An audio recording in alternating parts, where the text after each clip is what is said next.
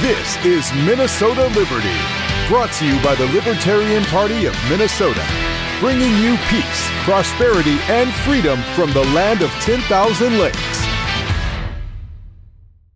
Before we uh, go meet our the person that we're going to interview today, uh, let's see, Joey. I guess I'll let you take over and talk about the uh, state fair. Yeah, sure, absolutely. Uh, so the Libertarian Party of Minnesota has a booth at the state fair right next to the DNR live music stand. We're going to be there the whole all 12 days. Um, if you want to be a part of our experience there, you can go online, um, and the link to volunteer is on our website, and it should also be in the description of this video here. Um, we have three awesome new shirt designs, and we are going to have boatloads of shirts to sell. So, uh, if you want one of those shirts for yourself, come on down and buy one. Um, there might be a discount if you buy more than one at a time. And also, if you want an opportunity to grab one of those shirts without having to pay, sign up for multiple shifts. We'll see what we can do. also, we have affiliate meetups coming up for CD6 at Bootleggers in Nowthen, Minnesota. CD2, oh, that's on August 3rd. CD2's August meetup is uh, August 3rd also at 6.30 p.m. at Triggers in Prior Lake, Minnesota. Beltrami County affiliate is meeting in Bemidji at Brigid's Pub on August 19th at 7 p.m. And then we're also hosting a virtual meet and greet August 6th and August 20th at 8 o'clock um, through a Zoom link. So if you want to reach out to the to get the Zoom link, uh, it will be posted in like our Facebook group, on our Discord, things like that too, or just get um, you know reach out to our email address, and uh, somebody will send you a link there also. So And anyways, what time of day is that uh, meet and greet? Sundays, first and third Sundays of every month. And what time of day? At 8 p.m. 8 p.m. Yep. Thank you. Yeah. So we are going to interview this evening um, Phoenix from Twin Cities Freedom Cell, and we're going to talk about agorism. So, hi, how's it going? Great. Thanks for uh, inviting me to join you today. yeah. So I, you know, I had never heard the term of agorism before I joined the Libertarian Party, and um, that was a kind of a new idea to me. So why don't we start with just kind of you know describing like what agorism is and what that means and how you how you I use it to you know identify yourself. So I'll have to be honest with you. I hadn't heard of the term either before I joined Twin City Freedom Cells. Uh, the idea that, as it was presented to me, and maybe it's in the context of the Twin Cities, is kind of how can you not only provide for yourself, but how can you provide and make products for others um, as a way to create a alternative source of income Okay. allows you to be independent of um, the current system. I don't know if that Yeah. helps Yeah. Uh, explain. So we had a conversation earlier about um, you know the weaknesses.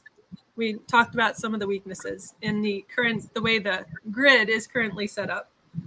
Um, so i guess maybe we should just start there. You like why why is it why is agorism even a necessary thing? And how can somebody who maybe also recognize those weaknesses in the current grid or what those weaknesses actually are. Maybe we should just start with that.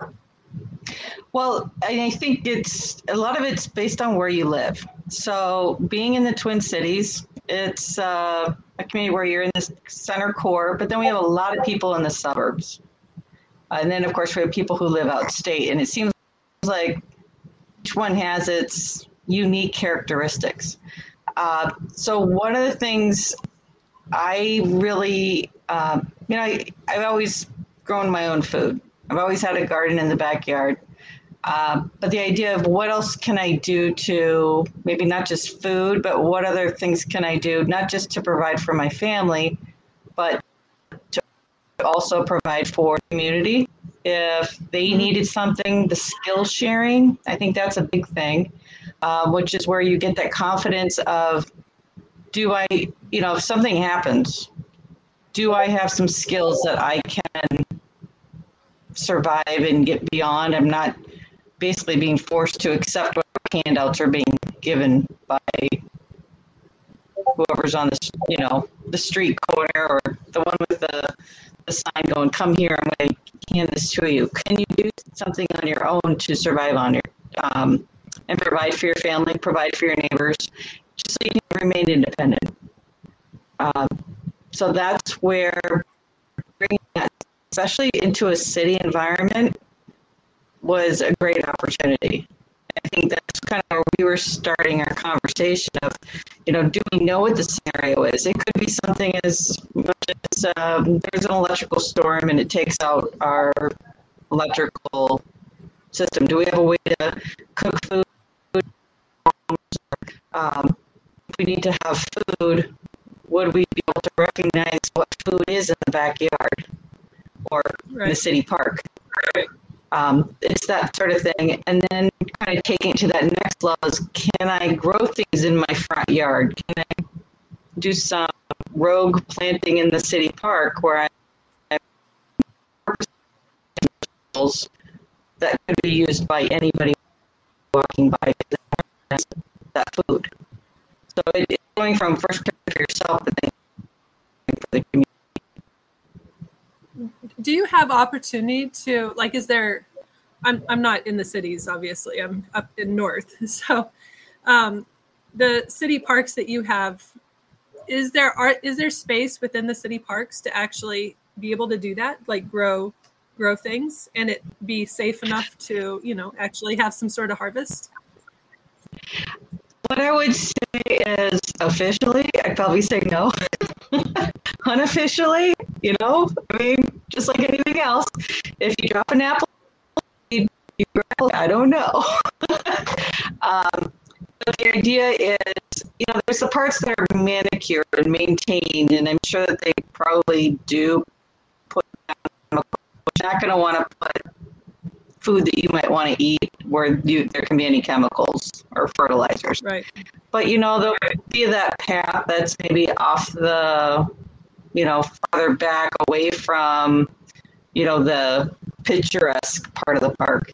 Or it could be maybe it's in the woods and people don't necessarily be able to find a plant like garlic or something that can handle shade a bit more um, in that part of of the walk. But if you know where that is, or you know to look for burdock or um, goldenrod, I mean, everyone, some of these things you don't necessarily have to do the rogue planting. Some of them is just you recognize as a food source, like dandelion.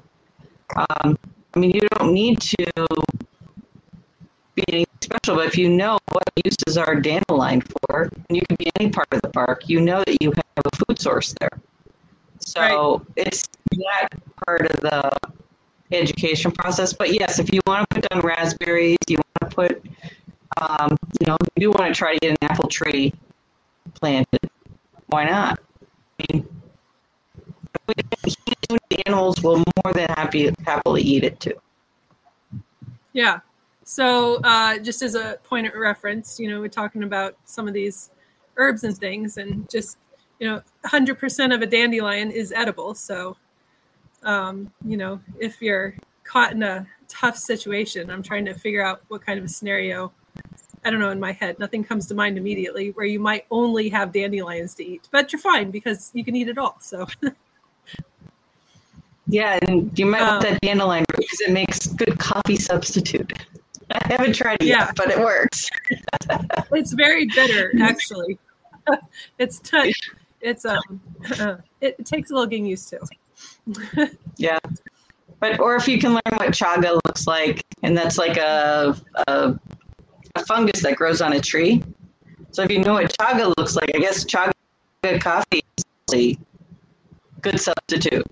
So you know how we like our coffee, we use.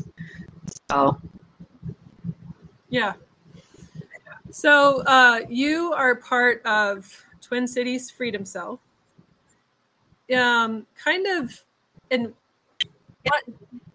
Yeah. So how does that group organize? How did it originate? What's it look like now? What kind of things do you do? So the Freedom Cell idea came from, I believe it's Derrick Broze, B R O Z E, and I don't remember how long ago he started the program. It was maybe 10 years ago. Uh, he started this, I think, in Texas. He's, he lives in Mexico. Um, so it's something that he started and sort of spread around the country. And the, the idea of the Freedom Cell initially was to say, okay, could there be, let's say, six to eight families who wanted to combine together to be that community? So if there was something that you needed to have a community, there's six connect with that you can provide the support that's needed.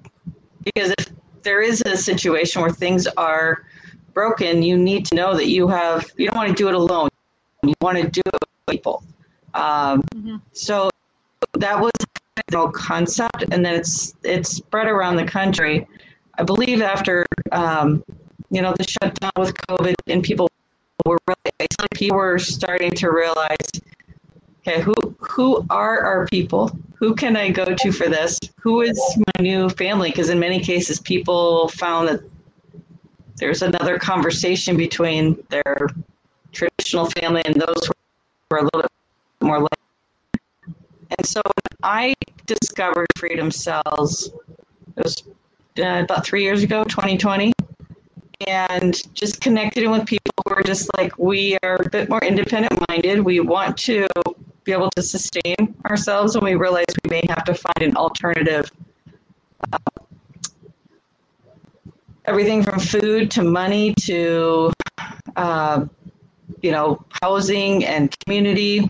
Where is that going to be? What's that going to look like? And then we had one uh, group that would meet every tuesday just would open up her office and there'd be a tuesday meeting anyone could come and then we would have quarterly meetings where we got to meet everybody in the twin cities and we all came together and we all shared some of what our skill sets were and we started what's called an agora, which is basically a marketplace. So people had produce or products that they wanted to present to the organization. We would have tables out, and people could either learn more about that product or learn um, a new skill set or just purchase from that directly. So it's one where we're really um, bringing our skill sets to the community and then with the goal of also teaching each other the life skills that are needed because one of the things i think came real clear is if you've been living in the city your entire life and it's generational your parents did too maybe even your grandparents do you know how to grow a garden in your yard do you know how to start a fire do you know how to um, you know well you know how to barter if you don't have money so right. it's bringing together that conversation. Yeah, and there is a lot of things, like a lot of little things you didn't, you just don't realize that you don't know, you know, especially with right. gardening. Gardening is actually a kind of complex uh, hobby. there is a lot to learn about gardening. well, I, the first event I had, it was kind of fun. It was a canning, it was making strawberry jam and I it was like feel like can we meet at your house? Are you gonna make us wear masks? because back in that time, right? And it's like no masks and yes, bring strawberries and bring jars. Okay. Well, we ended up spending like three hours just one batch of jam after the next batch of jam. We had probably twelve leaves there. Nice all kinds of different mixtures of I'm going to make jam with monk fruit. I'm going to make it with uh, maple syrup. I'm going to make it with full sugar. I mean, it was it was really great, but it was such an awesome time for us to just connect and talk because we probably haven't yeah. talked to people in a year. It was awesome. It was really awesome. So it was. You know, there's 12 new women who know how to jam. and they may never ever want to do it again, but they know how to do it now. no, and jam making is not like it, you don't just stick things in a bowl and stir it up and you have jam. Like there is an actual like almost a scientific process. You can screw it up. So yes, yeah, yeah. Like I don't think I don't recommend maple syrup and strawberries in jam. just just putting it out yeah. there. no, we you have, know, unless uh, you try. Yeah, right. We have rhubarb that grows around our property. We have a lot of rhubarb. And so strawberry rhubarb jam, and you need less pectin because rhubarb has natural pectin in it. So it's kind of little, yeah. you know, little things like that learning. Yeah. Joey, do you uh, spend a lot of your free time making strawberry jam? Uh, no, but my grandmother loves canning actually. That's actually that's really nice. I bet you get some good things. Oh yes, uh, fresh strawberry rhubarb jam. Oh yeah, that that was really fun this this late spring, early summer.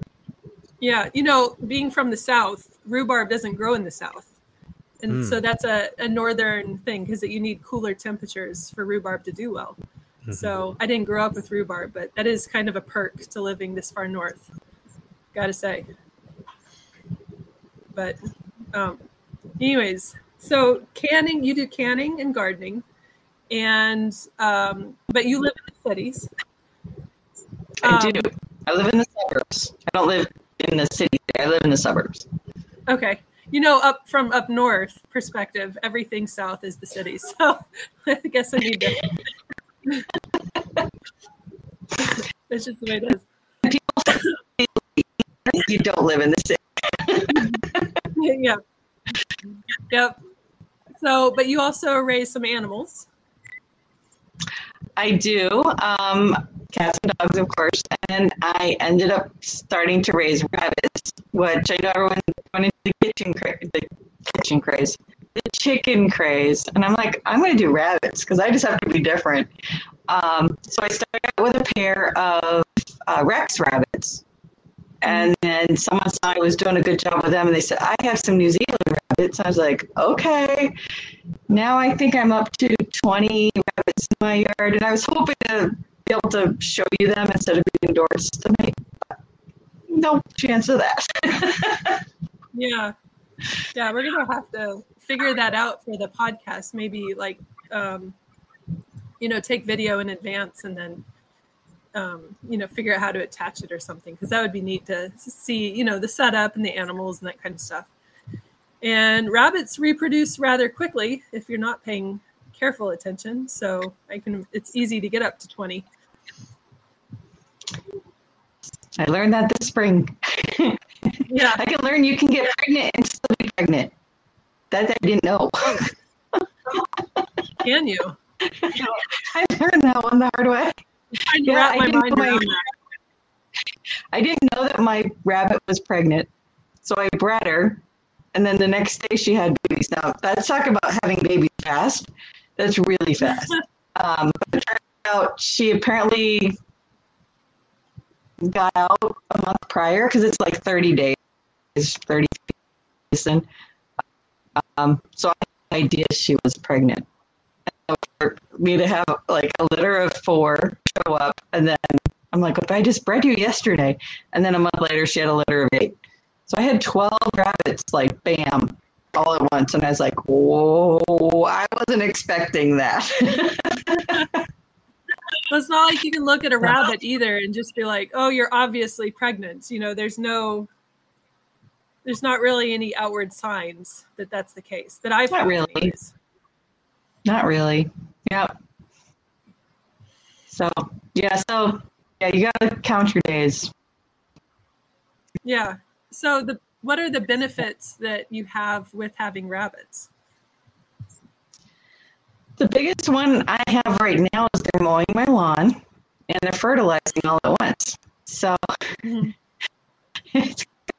um, so I have them in what's called a tractor, which sounds kind of funny because you think of a tractor that's the machine that pulls other things that you know around. But it's for animals. It's a um, it's a cage that you can move around, and So I'm able to move the rabbits every day, multiple times a day.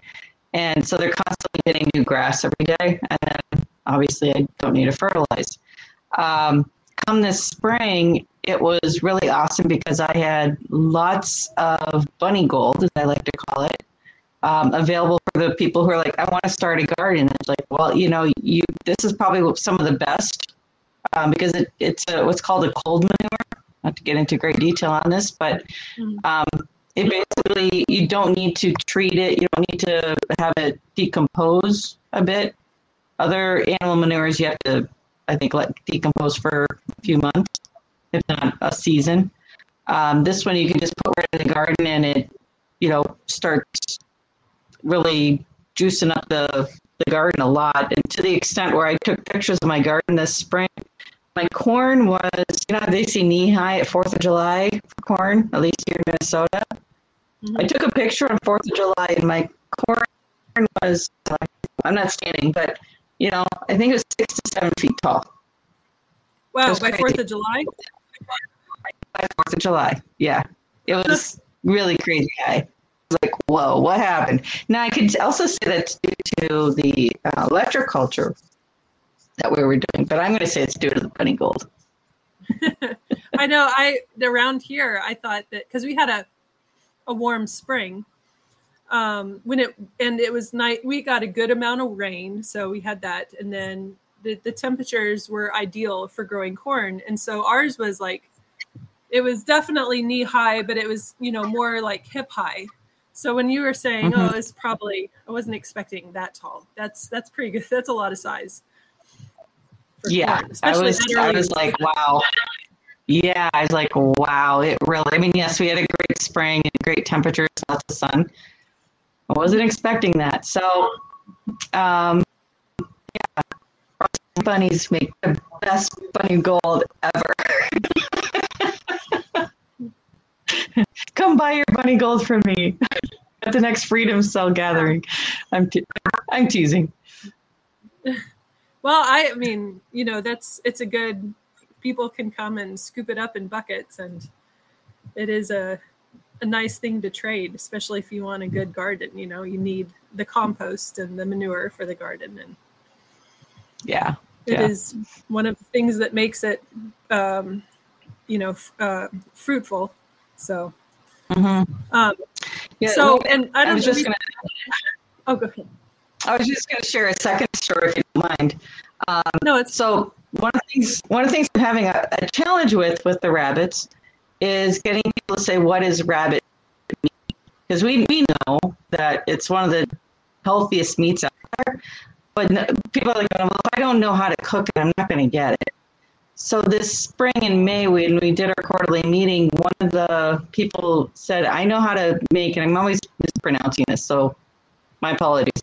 I think it's called paella, paella, something like that. It's a um, it's a European dish where they cook it outdoors on a um, open fire or a propane tank um, burner on like a big 12 inch, 14 inch platter and it's something you, you make outdoors.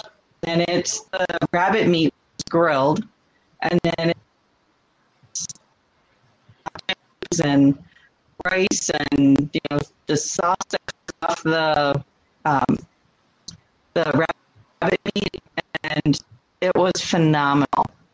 And so it was great, um, great opportunity to try something new but then to realize that this is a meal that you need to be making something outdoors because you don't have power and you find yourself a rabbit, you know, what do you do? You can feed your family. So it was right. something that was a real skill. It was using something that was very natural. Um, and it was it was great to be able to feed so many people. I think we probably had 50 people at that gathering, so it fed a lot nice. of people. Yeah, yeah. Were they able to use your rabbits, or were they source them someplace else? No, I, I donated a rabbit so we could try to see what what does this look like. So um, yeah. You know, everyone got a little bit of rabbit, but it was know, everyone got to taste what what's rabbit, which is the whole point. Yeah. So when it comes to seasoning things, what is your like? What's your mixture of choice? What do you go to first? For seasonings, obviously garlic and onion. Um, Mhm. But I have an herb garden. I also, um, so I have, you know, put herbs into my garden. So I'm trying to think of what I can use. I've been learning some more about medicines lately, which has been kind of fun. So I'm actually in a couple weeks. I'm going to be hosting a class in my backyard. Going okay, do a scavenger hunt of a backyard, and let's see if people can discover which plants in your backyard you can either eat, make a tea out of, or turn into medicine. Mm-hmm. And absolutely fascinating. But just the things that are in our yard that we think we have to kill, uh, um, remove to make our gardens healthy, when in fact, those are the very plants you want to keep in your yard, probably over the grass that you have. And for people in the city, that's like transformative. And um, I was talking to another member, and she was like, you know, I think I need to like plant these, put signs out, so when people are walking by my front yard, they could just say, you know, I'm having this problem. Maybe I can just grab uh, this item and obviously, and just like canning, you have to learn how to process these things. But if you know what that process is, you get that medicine for free. And Right. it may not have the side effects of medication. For example, um, wild lettuce. So if you properly identify wild lettuce, that's the big thing because there's multiple things that look a lot like it. Um, yeah. but that's called the it's called wild um, natural opium, and it doesn't have the side effects of opium, but it's a sleep agent and a pain agent, and it's right there in your backyard. It's an old Indian remedy that we just don't even consider anymore as being a a, a viable solution for medicine, and it's everywhere in Minnesota. Yeah, I was just um, googling pictures of it. Kind of looks like a, um, almost like the leaves from a dandelion, but without the dandelion, kind of round and low to the ground. And it gets and it gets really tall. Mhm. Um, and it has spines on the the reason how you recognize it has spines typically underneath the leaves. So you think of a lot of thistle, um, that there'll be spines on the outside of the leaves, Yep. but this one has a spine. It's underneath the leaves, and they, they can get to be very tall. They do have yellow flowers, just like dandelion. Actually, they just got done blooming. Um, but yeah, if you collect those and then I put it in a crock pot and three days later, it's not an easy process. Just itty bitty amount of syrup, but that stuff is doesn't take much. So um, Yeah. it's very concentrated. Yeah. So, do you use like water and sugar to make a syrup, or does it just cook down naturally, or how do you do that in the crock pot? Yeah, in the crock pot, actually, you um, cook it down in the crock pot till maybe it's, you know, maybe a half inch of water is left. And you transfer it into a saucepan. And then you cook that down until it almost looks like, uh, I'd say, like Hershey's chocolate syrup. And when it gets to that consistency, and the thing is, you can't let it boil. That's the biggest thing if you let the mixture boil at any time, it ruins the recipe. So it has to just get a real low simmer the entire time. Um, so it's really it's it's easy until like the last hour, and then the last hour you really have to watch it and make sure that it gets condensed down, um, and then it sticks real quick. So sometimes you have to add a little water back in just so you can get it out of the pan. Um, But yeah, it's. Uh, if you you know if you need a pain medication or you need a sleep aid this stuff is pretty potent So, when do you pick it? Before or after flowering, or does it matter?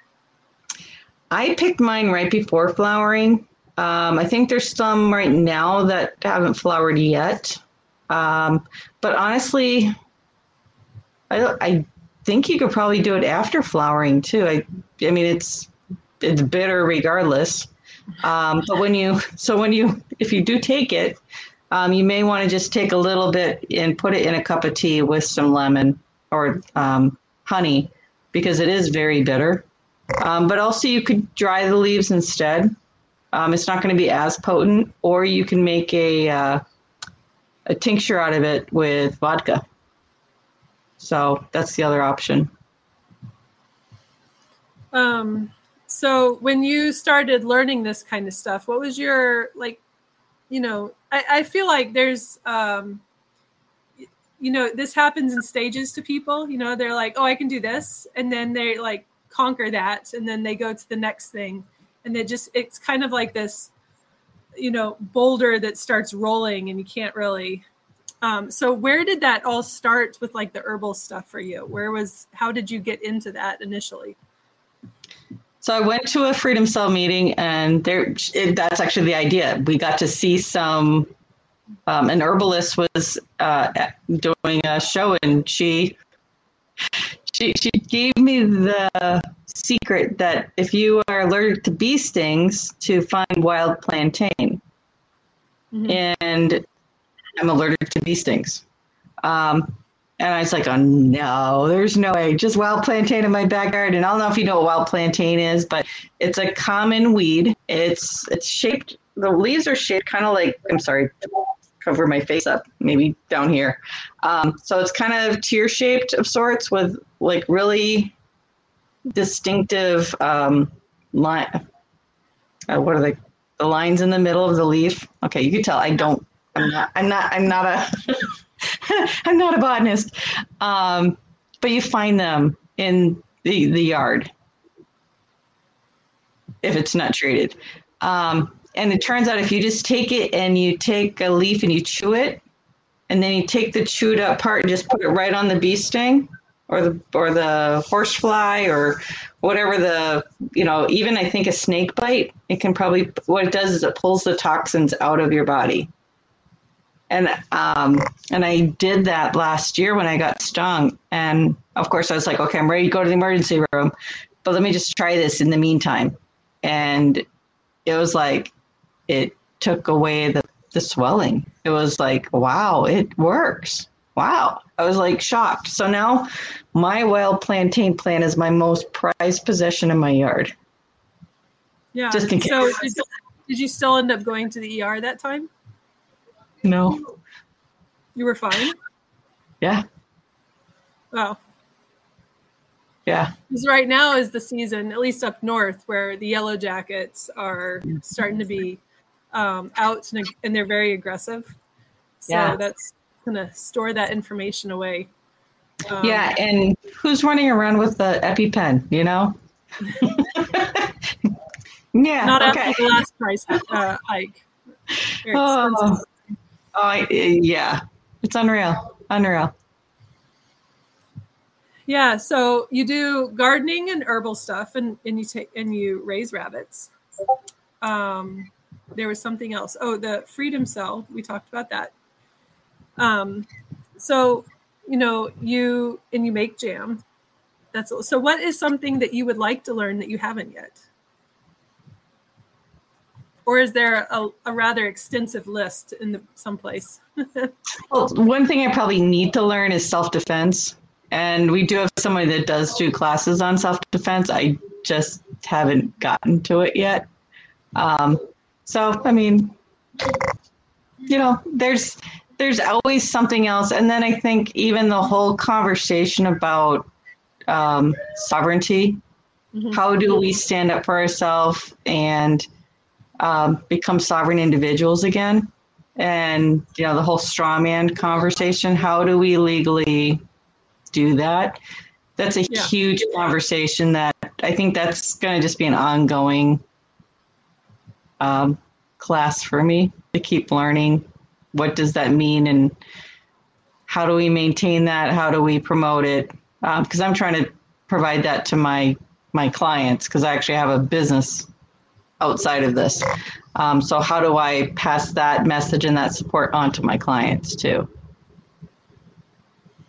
So besides like with the independent stuff and you're self-employed, Yeah. um, in those ways that you exercise your sovereignty, what would be some advice you would give people that are maybe watching this for the first time? They're like, "Oh, I can do," you know, that sounds really great. I would like to get into this and start exercising their own.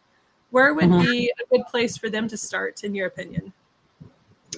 Personally, I think finding other like-minded people is the bless, best place to go. I mean, obviously, there's books and you can do research online and things like that. But I think being in community and be able to talk to people about what is their experience been, because it can be very lonely going through this process and trying something new. And if you know that there's other people who are maybe along the same path, maybe they're a little farther along, but then you get the encouragement, then you get the um, guidance and the advice. Because then the idea is you can maybe avoid some of their pitfalls, or um, you can then get that that you know that validation that you're doing it exactly right. This is what it looks like. Um, because sometimes it can be really hard, and if you're trying something new for the first time, and you don't have success, do you just stop? And so being in community will keep you ideally engaged and keep you trying again. Mhm. And I'm always of the mindset of, you know, pay it forward. Right. Yeah, I so um I think that there can be and maybe the perception isn't necessarily wrong, but that when um, you know, because it's kind of an internal thing. So, like the perception of from being outside the community, when you're talking about being independent, there are some people that interpret that as you're being independent for yourself, and they just kind of jump to that conclusion that you're not going to include anybody else and you're not going to think about anybody else. And so there's this assumption that you insulate yourself from everybody else and that's not necessarily true at all. Like you know within the community within what i've found is that there are a lot of people who really want that connection with others. They're willing to you know share and reach out. And um, you know and i think a lot of people that do this kind of stuff are just excited about it too. And so when you're excited about something that just kind of comes out whether you want it to or not right? You know because it's a passion. Right. Would that be um, maybe a fair assessment inside like your guys' group and that kind of I, I, we do have people who are more the teachers, and we Yep. have the people who are more the students, and then we have a lot of observers. um, but you never know when that moment's gonna, that fire is gonna be lit. Mhm. But knowing that you're in a community, and I mean, I'll just put out an example. I mean, someone today just said my um, the window in my car won't go up and I need to get that fixed like now. Is there someone in the community who is mechanically minded that I can contact to help out with fixing my car? It's an emergency. I think if that person a year ago wasn't part of the group, he never would have asked anything. He'd been like, "Oh, I'm stuck with having to go to the local mechanic and pay however much." But the first reaction is, "Who's in the community that I can help request help from for something like fixing the window in my car?" yeah and uh, i found that there's a lot of people that are willing to you know exercise their skills Mhm. Um, so we talked about a book earlier when we were talking on the phone and i can't remember the name of the book so you're gonna have to remind me And I Um, wish I had it. it's called it's called SKIP, which is Skills to Inherit Property. And don't ask me who it's by. i'm gonna google I don't remember. um, but the idea behind this book it's originally written for people who are farmers and transferring their property to someone else who has the skills to do farming as well. Um, so a lot of homesteaders might really like to find this book because it uses a badge style um, system to be able to test what are your skills. So everything from canning to um, you know woodworking to you know fixing plumbing or caring for animals. You know all the skill sets that's needed to live on a homestead. It could be introduction to being proficient. You know, could you build a rocket stove? Um, and because that's the idea is if you have if you are a farmer you have land you would like to be able to pass that land on to somebody else because sometimes these farms are going because if they don't have family members to pass it on to they go for the unpaid taxes. So companies are coming in and getting that land for a steal. And who knows what they're going to turn into another golf course or you know a new uh, storage facility or or something else. And so that land that we have that are family farms is getting disappearing. Um, so is there a way we can get people to connect in with farmers? They have the skill sets the farmers are going to be confident that whoever they pass the land on to will care for that land. Um, so absolutely fascinated by this book. I think it's brilliant uh, but then I wanted to kind of twist it a little bit. I've never, I haven't talked to the owners to see if I can do that without, you know, taking their idea from them. But I think it's a great idea. Is could we modify that for city living? So could there be homeowners who have a home, and as and this is my passion area, my business area. Um, you know, older seniors, in lieu of caregiving, and home maintenance, could families live with seniors and with that same idea of passing on the home to that next generation? Um, obviously, there's a lot of complexity here. There's making sure that there's, you know, good compatibility between the, the people. But that idea of could we transfer property in a new way? So it's not, doesn't have to be sold to the highest bidder but could we and then could we use that as to get families in a safer community than what they might be currently living in yeah and uh, in regards to um, you know moving on to a farm and working on a farm mm-hmm. um, one of the things that we had talked about earlier was that the disconnect in between you know the current generations and the generations that grew up on the farm there's been there's just been well i mean it's just a disconnect you know like the there were generations that rejected the idea of maintaining the family farm and just walked away for the sake of simplicity ease city life mm-hmm. but so skills and knowledge and wisdom that would have been passed down simply by you know working side by side with your parents who kept the farm going so that you could keep the farm going someday has just been lost.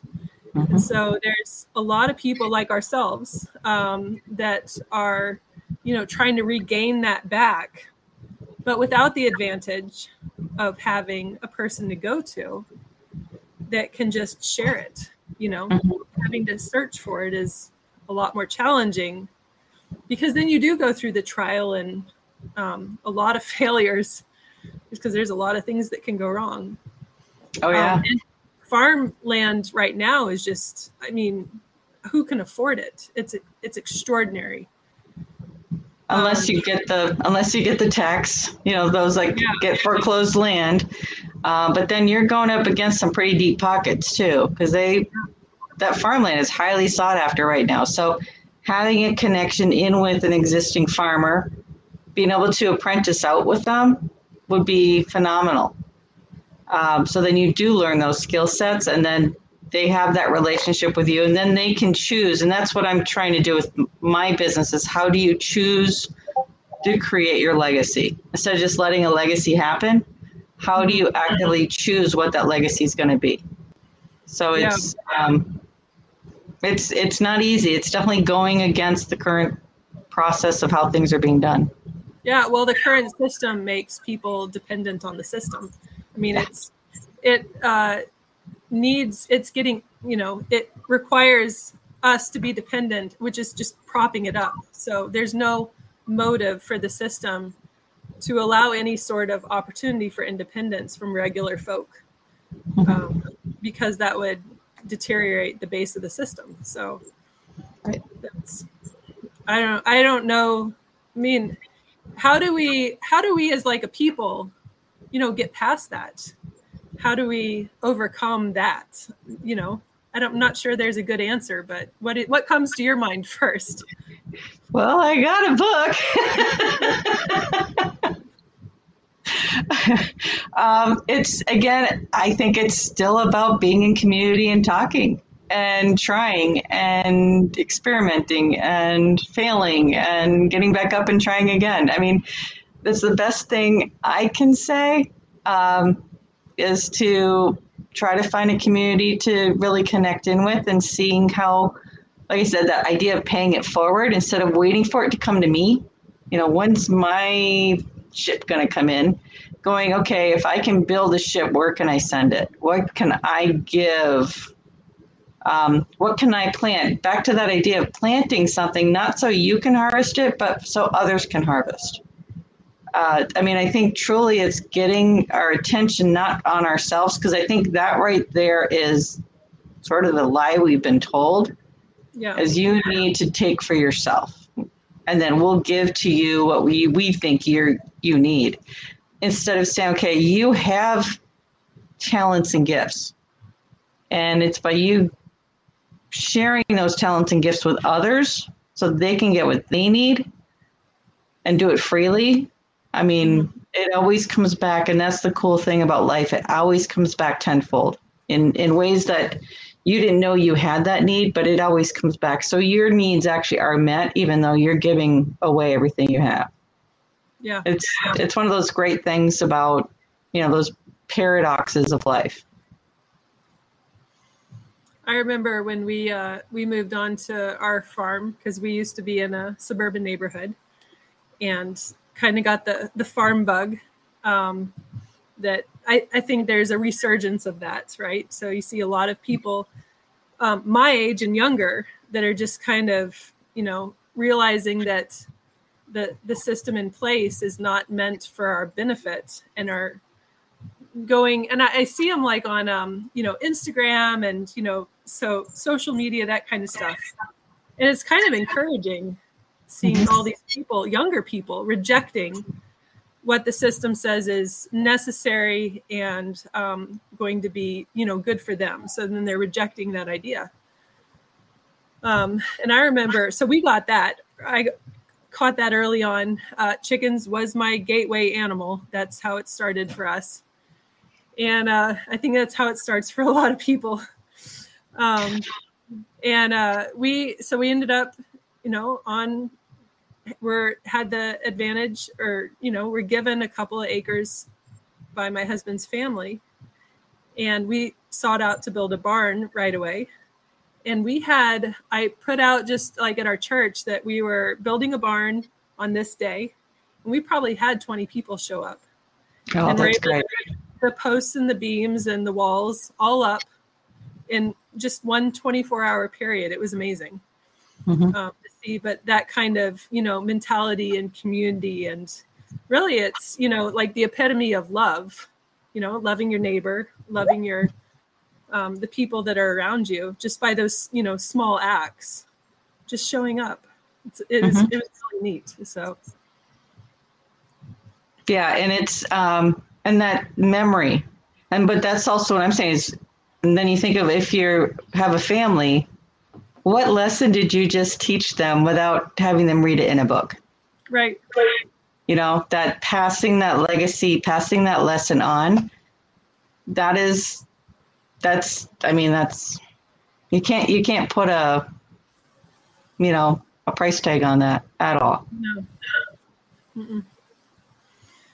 Um, well, we have a few minutes left. I know Joey, I keep at, meaning to ask you if you had any thoughts or questions, but then I just kept on talking. So, oh no, no, no, you guys, you guys have it covered. Um, uh, before we let everyone go, uh, it's important to remind everyone that if you want to become a member of the party, uh, the link to do so is should be in the description of the video. It's also uh, on lpmn.org. Uh, become a member. Okay. Well, Phoenix, thank you very much for coming and telling us a little bit about what you do. I'm sure it's just, you know, scratching the surface on, um, you know, what the future holds or what it can look like and, you know, having what other people, where they might take this, uh, which is totally up to them. And there's just so much possibility. So appreciate it very much. And thank you so much for inviting me and Joey saying, okay, I need someone to speak. yep. So, all right. So, if you want to join the Libertarian Party and become, you know, part of the independent, liberty-minded future, and reject what uh, everybody's kind of always said is right, then um, at least for the political side of it, lpmn.org, and uh, you know, get in touch with some people that think just like you do. So, thank you very much, and we will um, see you next week. Of it lpmn.org and uh, you know get in touch with some people that think just like you do. So thank you very much and we will um, see you next week